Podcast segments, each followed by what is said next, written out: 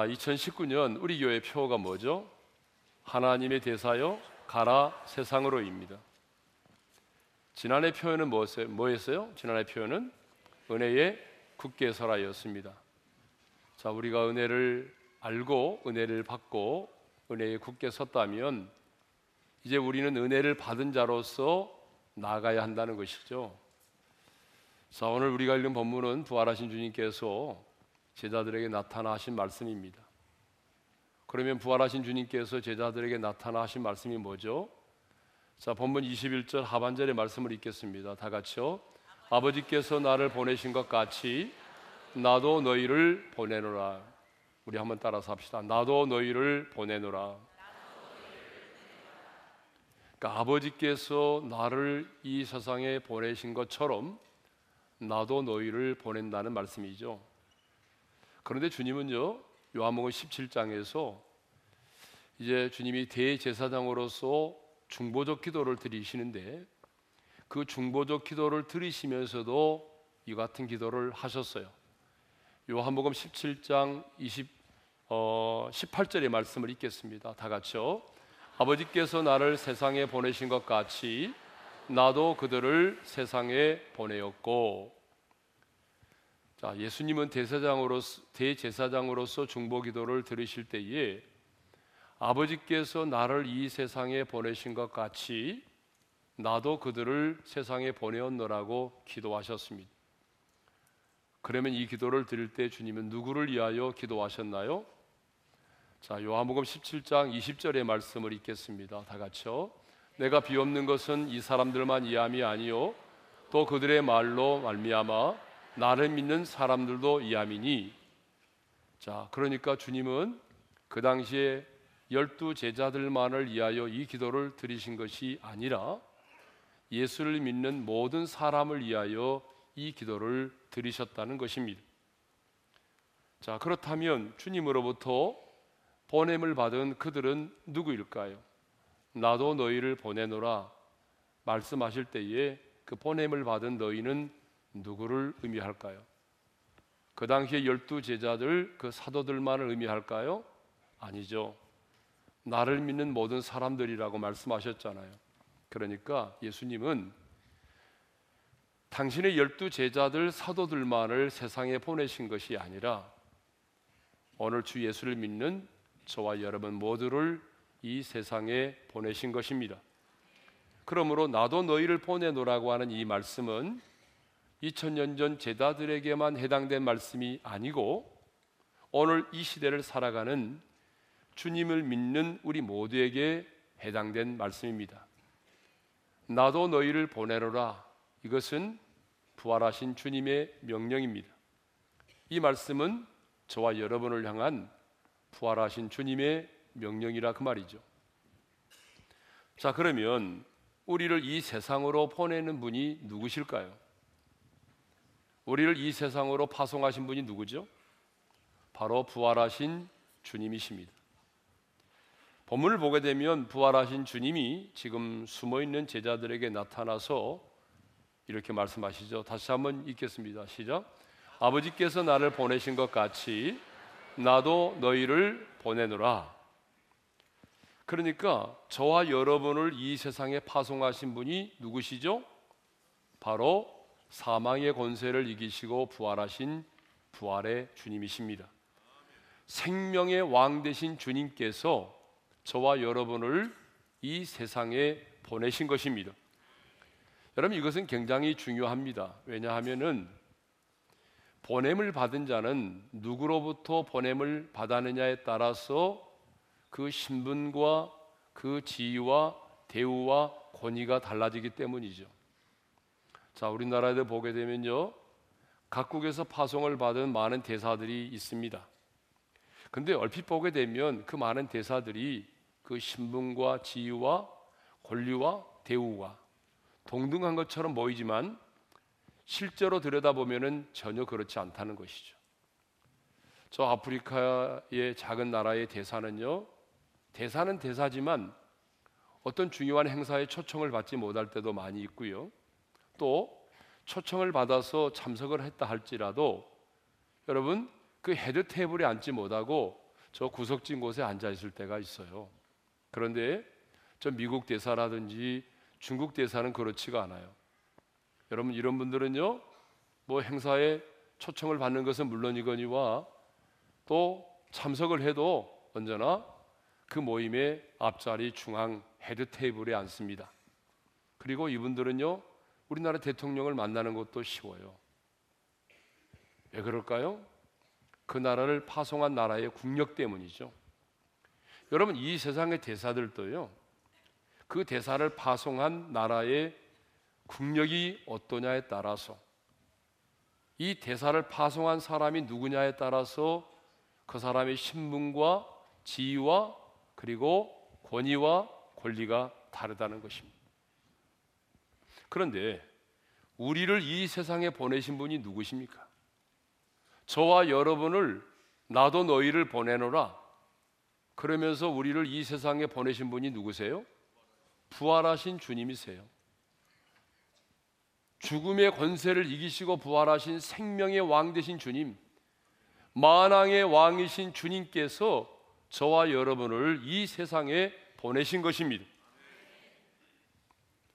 닫으면 열 자가 없고 열면 닫을 자가 없는 그 주님께서 저와 여러분을 이 세상에 보내신 것입니다. 그런데 이렇게 사망 권세를 이기시고 부활하신 만왕의 왕이신 주님께서 당신 자신을 대신하여 우리를 이 세상에 보내셨다는 거예요. 고린도후서 5장 20절의 말씀을 읽겠습니다. 다 같이요. 그러므로 우리가 그리스도를 대신하여 사신이 되어 하나님이 우리를 통하여 너희를 권면하시는 것 같이 그리스도를 대신하여 간청하노니 너희는 하나님과 화목하라. 여러분 오늘 이 말씀을 보게 되면요. 그리스도를 대신하여라고 하는 말이 두 번이나 반복해서 나옵니다. 그리스도를 대신하여 그리스도를 대신하여 그리스도를 대신하여 사신이 되었다는 거예요. 그렇습니다. 우리는 그리스도를 대신하여 이 세상에 보냄을 받은 그리스도의 대사 곧 하나님의 대사입니다. 주님이 우리를 이 세상에서 부르신 것은요. 교회 안에 우리를 가두어 두시기 위해서가 결코 아닙니다. 주님이 세상 가운데서 저와 여러분을 부르신 것은 이 교회라고 하는 울타리 안에 저와 여러분을 가두어 두기 위해서 부르신 것이 아니에요. 다시 우리를 이 세상 가운데로 보내시기 위해서 우리를 부르신 것입니다. 늘 말씀드렸듯이 그러므로 우리의 신앙생활의 무대는 교회가 아니라 세상이라는 말입니다. 우리의 신앙생활의 무대는 교회가 아닙니다. 세상입니다. 자, 우리의 신앙생활의 무대가 어디라고요? 세상입니다. 그러니까 우리는 세상으로 가야 되죠. 여러분의 가정이 신앙생활의 무대예요.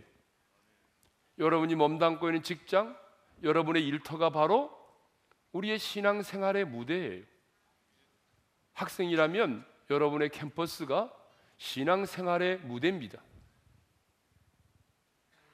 교회를 헬라어로 에클레시아라고 말합니다. 이 에클레시아라고 하는 말은 에크 무엇으로부터라고 하는 천치사와 갈레오 푸르다라고 하는 동사의 합성어예요. 그러니까 에클레시아라고 하는 말이 무슨 말이냐면 세상에서 푸름을 받은 자들의 모임이 곧 교회라는 거예요. 세상에서 푸름을 받은 자들의 모임이 교회인데 근데 여러분 교회는 거기서 끝나지 않는다는 걸 아셔야 됩니다. 교회는 세상에서부터 푸름을 받은 자들의 모임일 뿐만 아니라 다시 세상으로 보냄을 받은 제자들의 모임이기도 하다는 거예요. 그런데 우리는 늘 교회란 세상에서 부르심을 받은 자들의 모임이라고 하는 이 생각만을 가지고 살다 보니까 교회 안에서는 우리가 좀 구별되게 살고 거룩하게 살지만 세상에 나가면 전혀 구별되지 않는다는 것이에요. 세상에 나가면 이 사람이 예수를 믿는 사람인지 집사인지 잡사인지 전혀 구별이 안 된다는 거죠. 가끔 그런 분들이 계시잖아요. 직장 생활 하면서는 이분이 예수 믿는 사람인지 오른교회 다니는 사람인지 몰라요. 그러다가 교회에서 만나는 거예요. 교회에서 만나면 너무 놀라는 거예요, 두 분이. 여러분 무슨 말입니까? 이 세상 속에서 그리스도의 대사로 살지 않았다는 얘기잖아요. 예? 그러니까 우리가 말이죠. 세상을 가까이 하지 마라. 우리가 이런 말을 많이 하죠. 물론 그렇습니다. 우리는 세상을 사랑해서는 안 되고 세상을 우리가 친구로 삼고 세상을 벗으로 삼아서는 안 되겠죠. 그렇지만 우리가 잊지 말고 기억해야 될 사실은 하나님이 우리를 보내신 곳이 세상이라는 사실입니다. 주님이 우리를 부르신 것은 이 교회 안에서 가두어 두시기 위해서가 아니고 여러분들을 이 세상으로 보내셨다는 얘기입니다. 그러니까 여러분들이 늘 기억하며 살아야 되는 게 뭐냐면 이 세상은 주님이 나를 보내신 곳이다. 이 사실을 인식하면서 살아가시기를 바랍니다. 저와 여러분은 하나님을 대신하여 이 땅에 보냄을 받은 그리스도의 대사입니다. 그렇다면 이제 저와 여러분이 언제 그리스도의 대사가 하나님의 대사가 되었을까요? 여러분 언제 되었어요? 저와 여러분이 그리스도의 대사, 하나님의 대사가 된 것은요, 예수님을 영접하여 새로운 피조물이 되는 순간부터입니다. 고린도 후서 5장 17절의 말씀을 우리 다 같이 읽겠습니다. 시작. 그런 즉 누구든지 그리스도 안에 있으면 새로운 피조물이라 이전 것은 지나갔으니 보라 새 것이 되었도다. 자, 내가 예수를 믿음으로 말미암아 제 삶을 받고 하나님의 생명이 내 안에 들어와서 새로운 피조물이 되는 그 순간 저와 여러분이 그리스도의 대사가 되었다는 거예요. 부활하신 주님께서 영으로 우리 가운데 내주하셔서 우리의 몸을 성전 삼고 계시는 그 순간부터 우리가 그리스도의 대사가 되었다는 말이에요. 어떻게 알 수 있어요? 바울이 이 말씀 누구든지 그리스도 안에 있으면 새로운 피조물이라 이전 것은 지나갔으니 보라 새 것이 되었도다.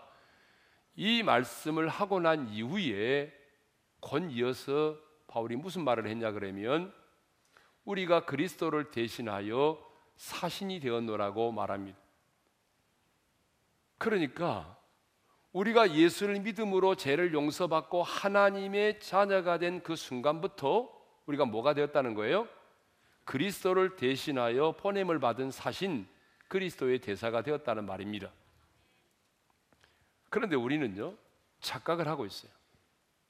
선교사로 부름 받아서 예국에 나가서 복음을 전하는 선교사님들만이 하나님의 대사라고 생각을 합니다.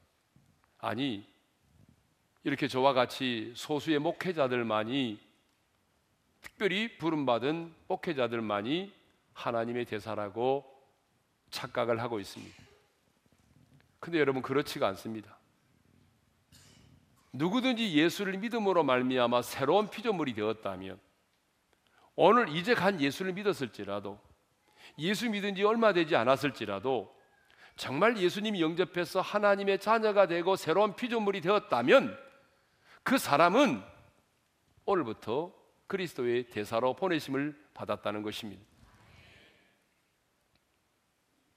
그러므로 여러분 우리는 그리스도를 대신하여 그리스도의 대사로 이 세상에 보냄을 받은 자라면 무슨 말을 하든지 무슨 일을 하든지 그리스도의 대사처럼 말하고 그리스도의 대사처럼 생각하고 그리스도의 대사처럼 행동해야 한다는 것입니다.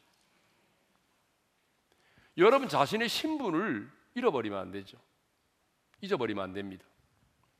여러분은 그리스도를 대신하여 이 세상에 보냄을 받은 그리스도의 대사, 하나님의 대사입니다. 그렇다면 이제 오늘 이후로 여러분은 무슨 생각을 하든지 누구를 만나든지 누구를 만나서 무슨 말을 하든지 간에 아 나는 그리스도를 대신하여 보냄을 받은 그리스도의 대사다. 하나님의 대사다 라는 생각을 가지고 하셔야 된다는 얘기입니다. 사람을 만날 때도 그냥 만나지 말고 나는 그리스도를 대신하여 보냄을 받은 그리스도의 대사로서 이 사람을 만나고 있다.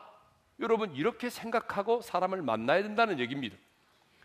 우리가 학생들을 가르치고 내 가정의 자녀들에게 뭔가를 훈계할 때도 여러분 그냥 하는 것이 아니라 나는 그리스도를 대신하여 보냄을 받은 그리스도의 대사로서 가르치는 것이고 지금 주님이 내 앞에서 자녀들에게 훈계하는 것처럼 그렇게 내 자녀들을 훈계하는 것이에요. 네? 여러분이 회사를 경영할 때도 내가 그리스도의 대사라고 하는 신분을 가지고 회사를 경영하는 거예요.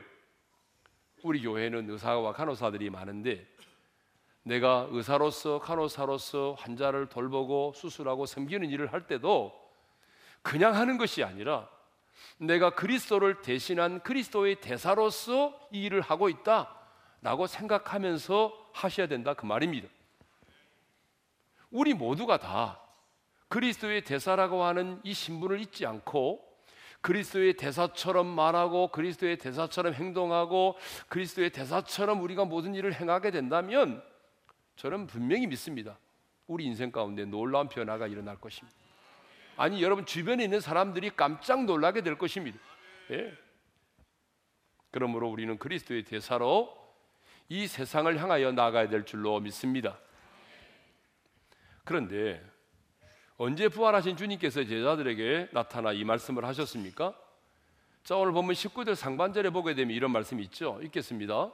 이날 곧 안식 후 첫날 저녁 때에 제자들이 유대인들을 두려워하여 모인 곳의 문들을 닫았더니 자, 안식 후 첫날입니다. 여러분, 안식 후 첫날은 어떤 날이죠? 우리 예수님께서 부활하신 날입니다. 그러니까 우리 예수님께서 사망을 이기시고 부활하신 그날 그 저녁에 제자들이 숨어 있는 그 현장 가운데 나타나셨다 그 말입니다. 제자들은 그날 아침에 막달라 마리아를 통해서 예수님의 부활의 소식을 들었습니다. 그리고 베드로와 요한은 그 소식을 듣고 직접 예수님의 무덤까지 가서 빈 무덤을 목격하고 돌아왔습니다. 그럼에도 불구하고 지금 그들은 유대인들이 두려워서 문을 꼭꼭 걸어 잠그고 두려워 숨어 있었습니다. 여러분, 예수님의 부활에 관한 소식도 들었고 예수님의 빈 무덤까지도 확인했지만 왜 그들은 유대인들이 두려워서 문을 꼭꼭 걸어 잠그고 두려워 떨며 숨어 있었을까요? 그 이유가 뭔죠? 그것은 부활의 주님을 아직 만나지 못했기 때문이죠. 부활의 주님을 만나지 못했을 뿐만 아니라 예수님이 부활하셨다고 하는 이 소식이 확산되기 시작하게 되면 많은 사람들이 예수를 믿게 될 것이고 그렇게 되면 예수를 십자가에 못 박아 죽인 저 유대인들이 자신들에 대하여 가만히 놔두지 않을 거라는 거예요. 유대인들이 자신들을 가만히 놔두겠느냐? 그러니까 두려워서 문을 꼭꼭 걸어 잠그고 숨어 있었던 것입니다. 그런데 이렇게 제자들이 두려워서 문을 걸어 잠그고 숨어 있는 그 현장 가운데 부활하신 주님이 나타나셨습니다. 여러분 문을 걸어 잠그는데도 불구하고 주님이 나타나신 거예요. 예? 여러분 어떻게 이런 일이 가능할까요? 이미 부활하신 주님의 몸은 신령한 몸이기 때문에 공간의 제한을 받지 않으셨습니다. 그러면 문을 걸어 잠그고 두려워 떨고 있는 제자들에게 나타나신 부활의 주님께서 제자들에게 가장 먼저 하신 말씀이 뭘까요? 여러분 같으면 무슨 말을 했겠어요? 이 배신자야. 이 비겁한 놈 같은 이라고. 여러분 제자들은 지금 예수님을 배신하고 도망을 갔던 제자들이잖아요. 그런데 주님은 그 제자들에게 나타나셔서 배신자라고 비난하고 책망하기 전에 주님께서 뭐라고 말씀하십니까? 너희에게 평강이 있을지어다라고 말씀하십니다. 자, 19절 하반절의 말씀이죠. 읽겠습니다. 시작. 예수께서 오사 가운데 서서 이르시되 너희에게 평강이 있을지어다. 자, 한번 따라서 합시다. 너희에게 평강이 있을지어다. 주님은 부활하신 주님은 제자들을 만났을 때에 비난과 책망을 하기 하지 않으시고 그들에게 평강을 말씀하셨습니다. 예수님은 자신의 부활의 몸을 제자들에게 이렇게 보여주신 다음에 또다시 제자들에게 재차 이렇게 말씀하셨습니다. 다시 한번 읽겠습니다. 시작. 예수께서 또 이르시되 너희에게 평강이 있을지어다. 그러니까 부활하신 주님은 제자들에게 나타나셔서 연속해서 두 번이나 말씀하십니다. 너희에게 평강이 있을지어다 너희에게 평강이 있을지어다라고 두 번이나 반복하여 말씀하셨습니다. 여러분 이것을 보면 우리는 뭘 알 수 있나요? 부활하신 주님의 최고의 관심이 무엇이었는지를 알 수 있습니다. 부활하신 주님의 최고의 관심이 뭐예요? 평강이었다는 것입니다. 부활하신 주님의 최고의 관심이 뭐라고요? 평강이었습니다. 평강. 어떤 분들은요, 뭐 평강이 히브리어로 샬롬이고, 뭐 히브리인들은 만나면 늘 샬롬, 샬롬 하고 인사를 하니까 부활하신 주님께서 제자들에게 샬롬 이렇게 인사를 했다라고 말하고 있습니다. 근데 저는 그렇게 동의하지 않습니다. 그 말에 동의하지 않아요. 단순한 인사말로 평강을 말했다고 한다면 말씀하셨다면 여러분 왜 부활하신 주님이 제자들을 만났을 때에 연속해서 두 번이나 반복해서 너희에게 평강이 있을지어다 너희에게 평강이 있을지어다라고 말씀하셨을까요? 이것을 보게 되면 예수님은요 뭐 단순한 인사로 제자들에게 샬롬 이렇게 말씀하신 게 아닙니다.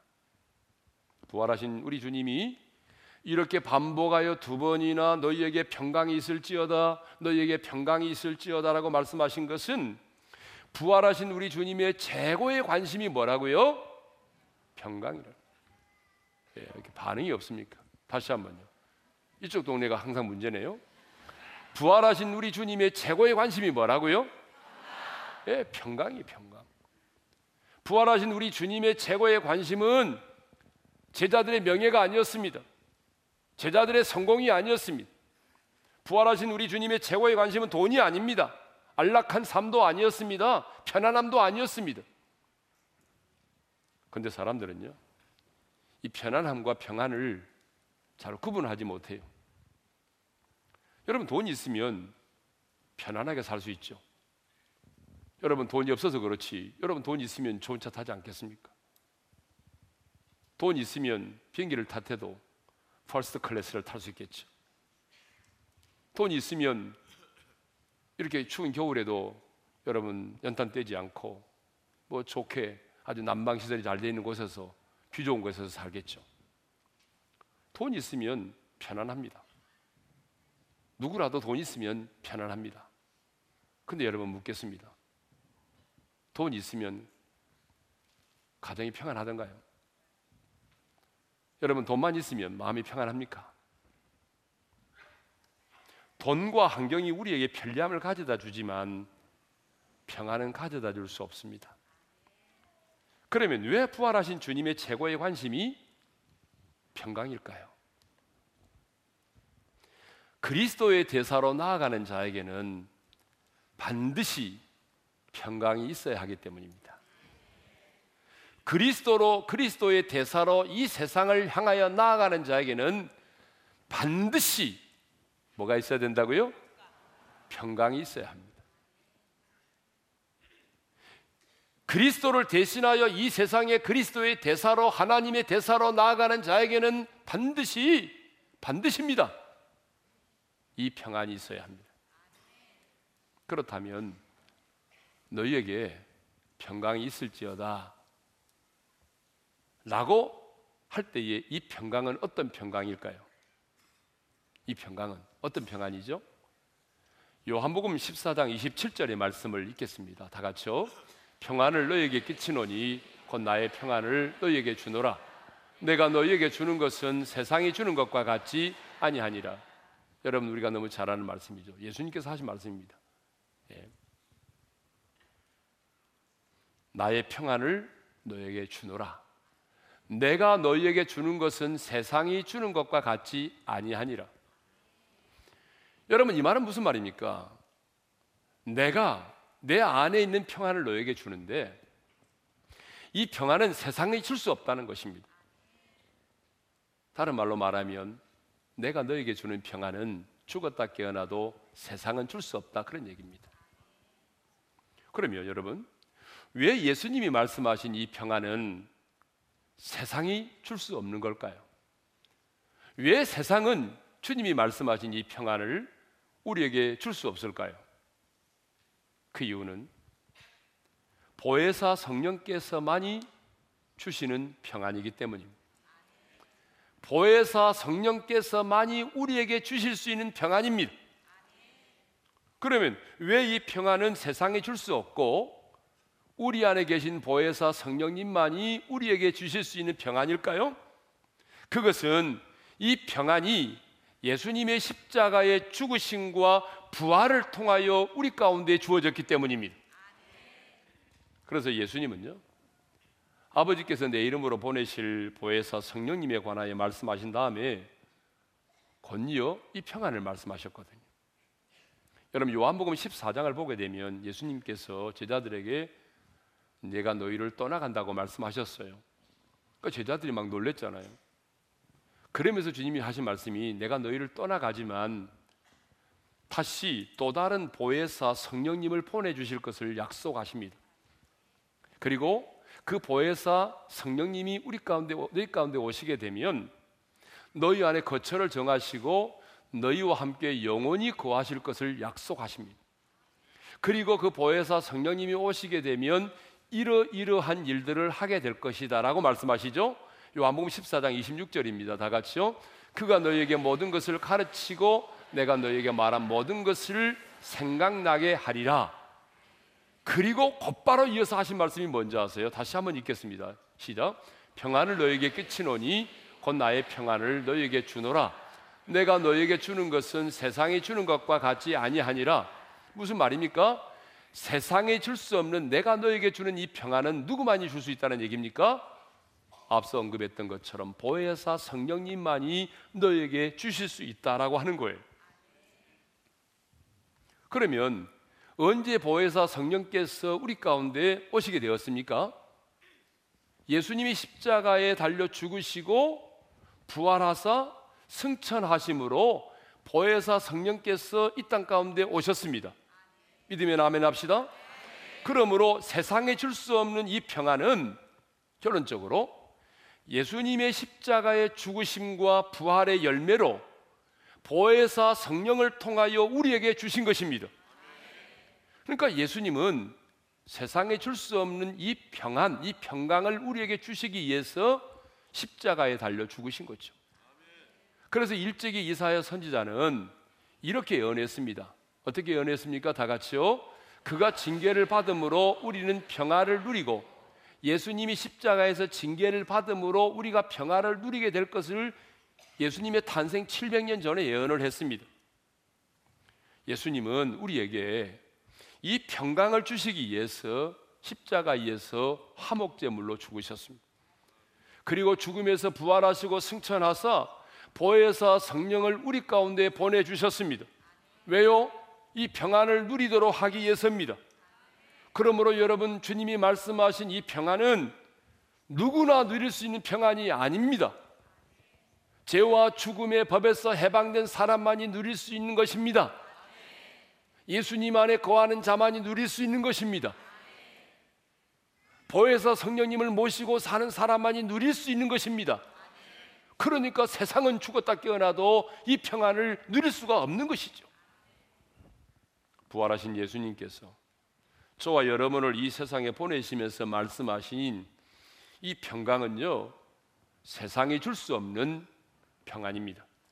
모든 지각에 뛰어난 평강입니다. 인간의 이성으로는 결코 이해될 수 없는 평안입니다. 인생의 풍랑의 한복판에서도 누릴 수 있는 평안입니다. 우리가 환란을 당하고 인간관계의 어려움을 당하면서도 누릴 수 있는 평안입니다. 왕따를 당하면서도 누릴 수 있는 것입니다. 경제적인 어려움 속에서도 누릴 수 있는 것입니다. 기가 막힐 웅덩이와 수렁 가운데서도 우리가 누릴 수 있는 것이 무엇이냐? 바로 주님이 말씀하신 이 평안입니다. 왜냐하면 이 평강은 십자가의 죽으심과 부활로 인하여 우리 가운데 주어졌기 때문입니다. 이 평강이 보혜사 성령께서 우리에게 주시는 것이기 때문입니다. 그렇다면 여러분, 여러분은 이 평안을 누리고 있습니까? 아멘이 괜찮습니다. 그렇다면 여러분은 정말 여러분 안에 이 평안이 있습니까? 여러분 이 평안은 세상의 사람들은 죽었다 깨어나도 누릴 수 없는 평안인데 오늘 내 안에 이 평안이 없다면 여러분은 예수 믿어도 가장 불쌍한 사람이죠. 적어도 보혜사 성령님을 모시고 살아가는 하나님의 사람이라면 예수를 믿음으로 죄와 사망의 법에서 해방된 사람이라면 예수님께서 말씀하신 세상에 줄 수 없는 이 평안의 축복을 우리가 누리며 살아야 한다 그 말입니다. 뭐 돈은 없어도 이 평안을 누리며 살아야 되는 거 아니겠습니까? 부활하신 주님의 최고의 관심은 평강 곧 평안입니다. 왜 세상을 향하여 나가는 하나님의 대사에게 여러분 이 평강이 필요할까요? 그것은 평안을 가진 자만이 이 평안의 복음을 전할 수 있기 때문입니다. 우리가 전하는 복음은 성경은 이렇게 말합니다. 평안의 복음이라고. 그래서 사도 바울은 예배서 6장 15절에서 우리의 복음을 평안의 복음이라고 말씀하고 있습니다. 읽겠습니다. 시작. 평안의 복음이 준비한 것으로 신을 신고 여러분 우리가 전해야 할 복음은 평안의 복음입니다. 그렇다면 이 세상에 나아가 평안의 복음을 전하는 자는 우선 평안의 축복을 누릴 수가 있어야 합니다. 여러분 한번 생각해 보자고요. 오늘 내 안에 평안이 없는데 어떻게 여러분이 평안의 복음을 전할 수 있겠습니까? 오늘 내 안에 평안이 없고 내가 두렵고 떨고 있는데 두려움 가운데 떨고 있는 이 복음을 내가 전할 때에 두려움 가운데 떨고 있는 있으면서 내가 이 복음을 전한다면 누가 그 두려움 가운데 들려주는 그 복음을 듣고 받아들일 수가 있겠습니까? 그러므로 하나님의 대사로 나아가는 우리에게는 반드시 이 평안이 있어야 합니다. 성도 여러분, 저와 여러분은요, 하나님을 대신하여 이 세상에 보냄을 받은 그리스도의 대사, 하나님의 대사입니다. 아무리 약하고 내가 실수와 허물이 많아도 당신은 하나님의 대사입니다. 그러므로 당신은 하나님의 자존심입니다. 내가 하나님이 나의 자존심이 아니라 하나님께서 나를 대사로 부르시고 대사로 보내셨기 때문에 내 자신이 하나님의 자존심입니다. 여러분 옆 사람과 한번 인사합시다. 당신은 하나님의 대사입니다. 또 인사하겠습니다. 당신은 하나님의 자존심입니다. 하나님께서 하나님 자신을 대신하여 나를 이 세상에 보냈기 때문에 하나님을 대신하여 보냄을 받은 하나님의 대사인 나는 하나님의 자존심이다 그 말입니다. 남보다 내가 배우지 못했어도 남보다 내가 가난해도 뭐 남과 비교해 봤을 때 별로 뛰어난 것이 없을지라도 하나님께서 여러분들을 구원하시고 자녀 삼으시고 하나님을 대신하여 하나님의 대사로 이 땅 가운데 보내셨다면 여러분은 하나님의 자존심입니다. 그러므로 당당하게 살아야 됩니다. 네?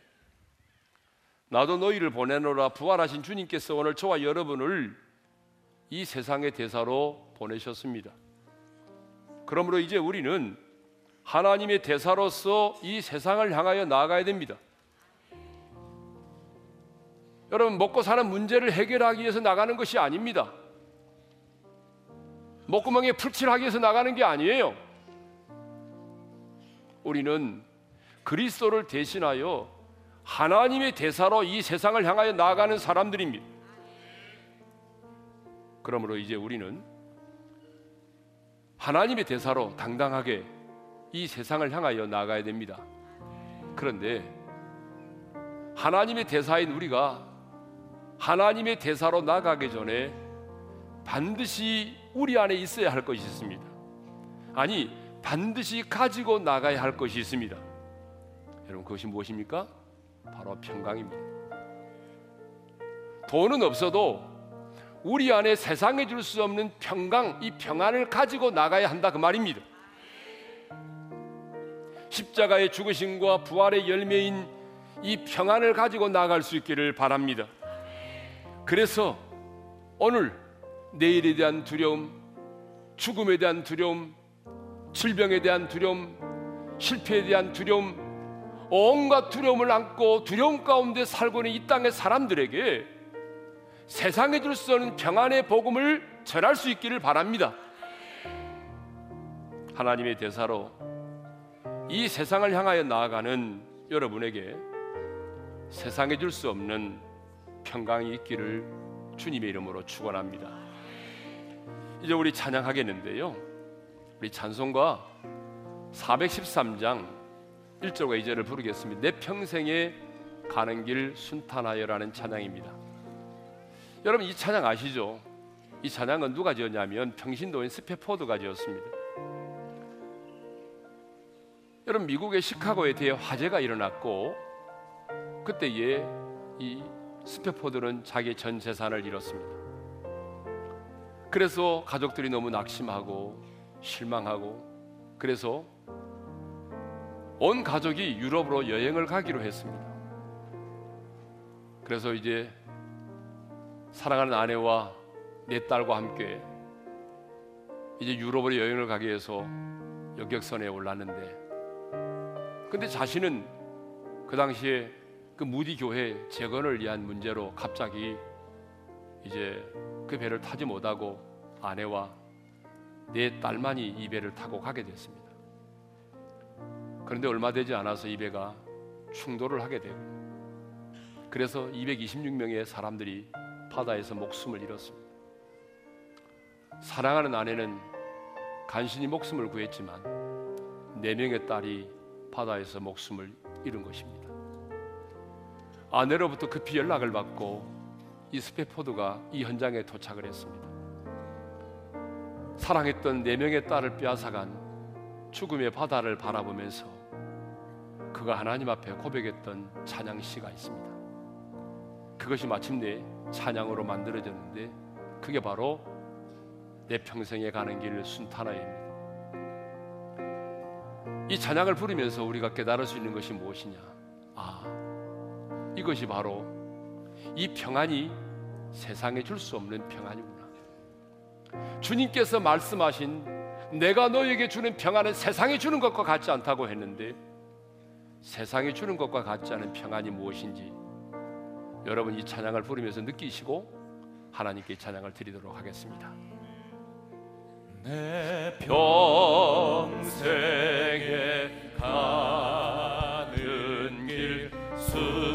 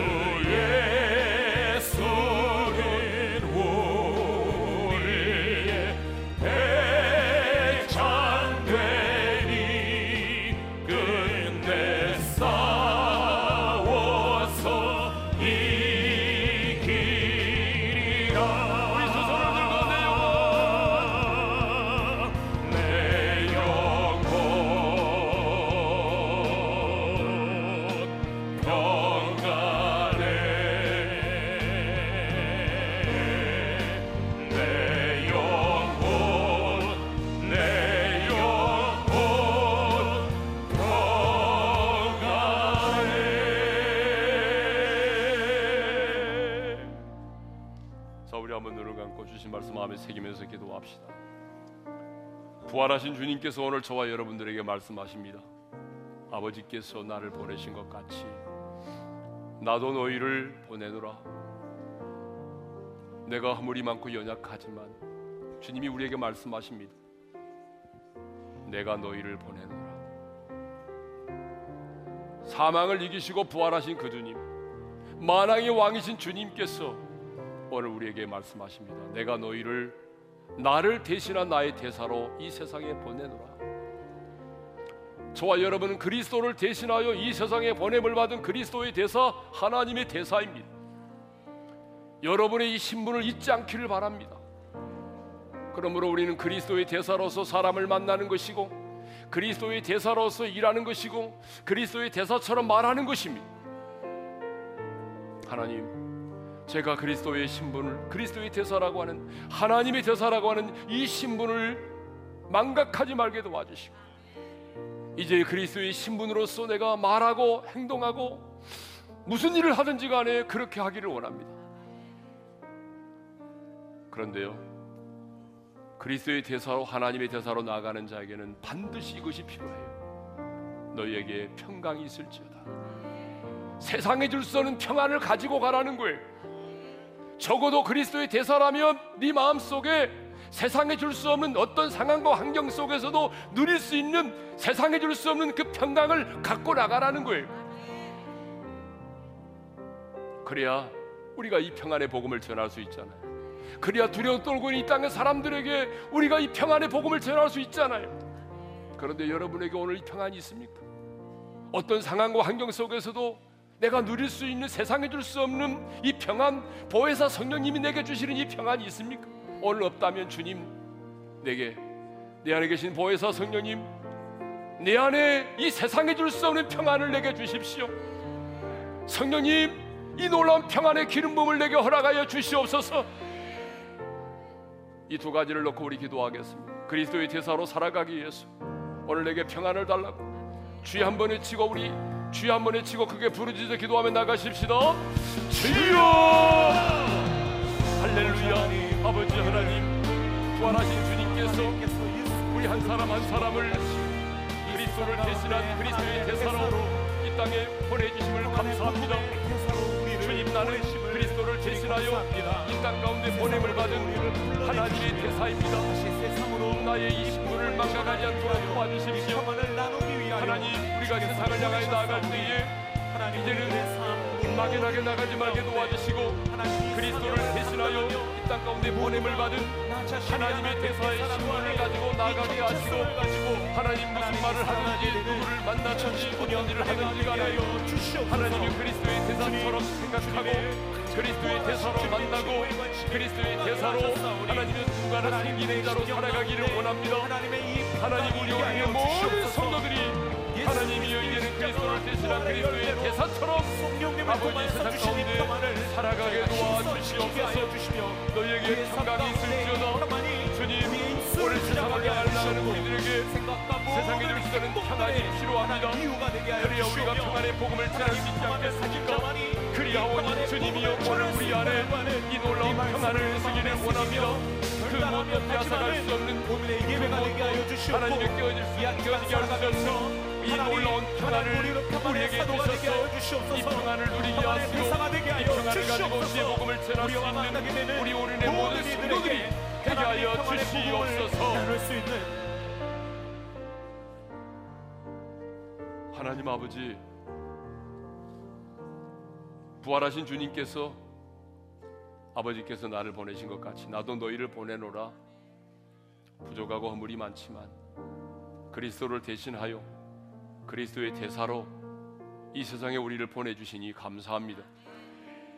이제 우리가 이 세상을 향하여 나아갈 때에 그냥 나가지 말게 도와주시고 내가 하나님의 대사라고 하는 이 사실을 망각하지 말게 도와주시고 누구를 만나든지 어떤 일을 하든지 어떤 말을 하든지 간에 그리스도의 대사처럼 말하고 생각하고 행동하게 도와주십시오.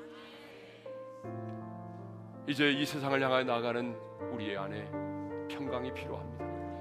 세상에 줄수 없는 평안이 필요합니다. 보혜사 성령님 오늘 이 말씀을 듣는 우리 모두의 마음 속에 세상에 줄수 없는 하늘로부터 임하는 놀라운 평안을 주시기를 원합니다. 우리가 이 평안을 누리게 도와주시고 그래서 이 세상 가운데 나가 두려워 떠는 자들에게 이 평안의 복음을 담대히 전할 수 있게 도와주시옵소서. 이제는 우리 주 예수 그리스도의 은혜와 하나님 아버지의 영원한 그 사랑하심과 성령님의 감동 감화 교통하심이 그리스도의 대사로 이 세상을 향하여 나아가 그리스도의 대사처럼 살고 또 하나님께서 주시는 놀라운 세상에 줄 수 없는 평안을 안고 세상 가운데 나아가 떠는 땅의 사람들에게 평안의 복음을 전하기를 원하는 우리 모든 성도들 위해 이제로부터 영원토로 함께 하시기를 축원하옵나이다. 아멘.